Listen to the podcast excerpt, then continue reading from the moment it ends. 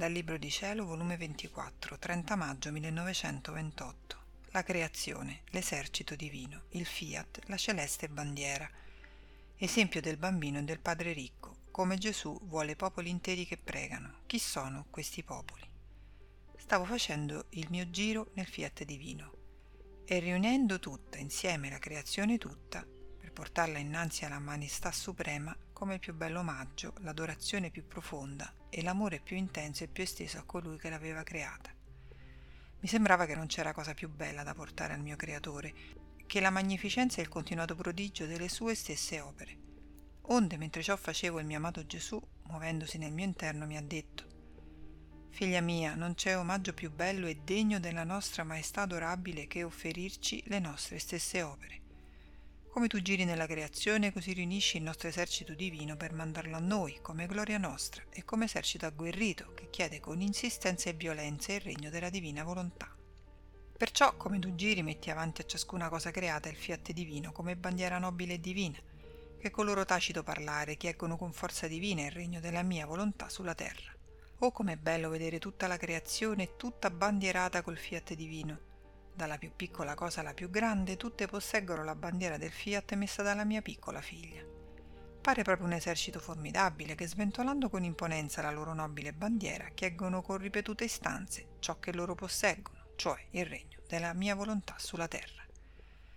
Onde sono rimasta a continuare il mio giro, e non solo a tutta la creazione, ma anche a tutti gli atti fatti da Adamo nello stato del, di sua innocenza, a tutti quelli fatti dalla Vergine Regina, come pure quelli fatti da Nostro Signore. Io mettevo il mio Fiat, mandandoli come un esercito ordinato intorno alla Divinità, che chiedessero il suo regno. E Gesù ha soggiunto: «Figlia mia, cieli e terra pregano, tutti gli atti miei, quelli della sovrana Regina, come pure quelli da Adamo innocente, che erano tutti investiti del mio Fiat divino, hanno tutti una voce che, risuonando tra loro come un eco dolcissimo e forte, chieggono: venga il tuo regno. Figlia mia, nel creare l'uomo, io feci come un padre ricchissimo che, avendo avuto alla luce il suo bambino, vorrebbe trastullarsi col suo piccino, col dargli tutte le sue ricchezze, e gli dice continuamente: figlio, prendi ciò che vuoi e quanto più puoi. Il piccino si empie le tasche e le sue piccole manine, ma tanto che, non potendo contenerle, gli scorrono a terra. Ed il padre, istigandolo, gli dice: questo è tutto ciò che hai preso, su, prendi ancora, prendi tutto. Ed il bimbo si vede impacciato e ritorna a dito a prendere, ma la sua piccola capacità non può prendere altro, ed il padre sorride e si trastulla col suo piccino. Tale feci io con l'uomo, gli feci dono di tutte le mie ricchezze, e lui, come piccolo bambino, era incapace di poterle prendere tutte. Ed io, trastullandolo, gli dicevo: prendi, prendi, figlio mio, prendi assai, prendi tutto se puoi, quanto più prenderai, tanto più godrò e farò festa. Non sto facendo questo con te fino a volerti dare il regno della volontà divina?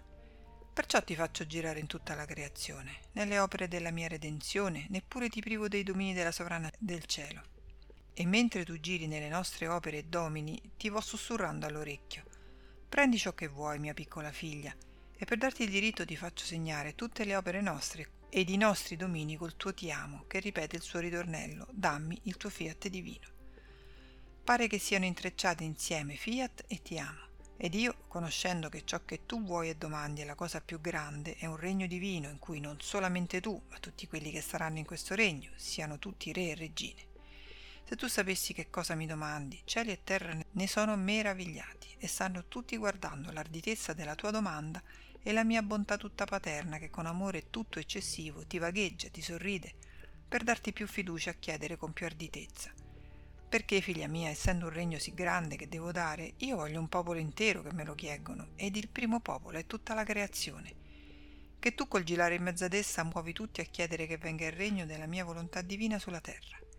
Il secondo popolo sono tutte le opere mie e quelle della mia mamma celeste che furono fatte sulla terra. Questi popoli sono popoli divini ed interminabili.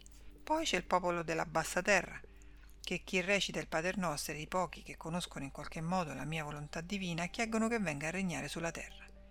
E quando popoli interi mi pregano, con a capo colei a cui è stata affidata una missione sì grande, con più facilità si concede quello che noi vogliamo dare e con insistenze ci viene domandato. Non succede così nel basso mondo? Se si deve eleggere un re, un capo d'un paese, ci sono quelli che muovono il popolo a gridare: vogliamo il tale per re, il tale altro per capo d'un paese. Se si vuole una guerra si fa gridare il popolo: vogliamo la guerra. Non c'è cosa importante che non si faccia dentro un regno che non si ricorra al popolo a farlo gridare, anche tumultuare, per darsi ragione e dire: è il popolo che lo vuole. E molte volte il popolo, mentre dice che lo vuole, ma non sa quello che vuole, né tutte le buone o tristi conseguenze che ne verranno. Se ciò fanno nel basso mondo, molto più io, quando devo dare cose importanti, beni universali, voglio che popoli interi me lo chiedano. E tu devi formare questi popoli, prima col far conoscere tutte le conoscenze del mio fiat divino, secondo girando ovunque, muovendo cieli e terra, a chiedere il regno della mia divina volontà.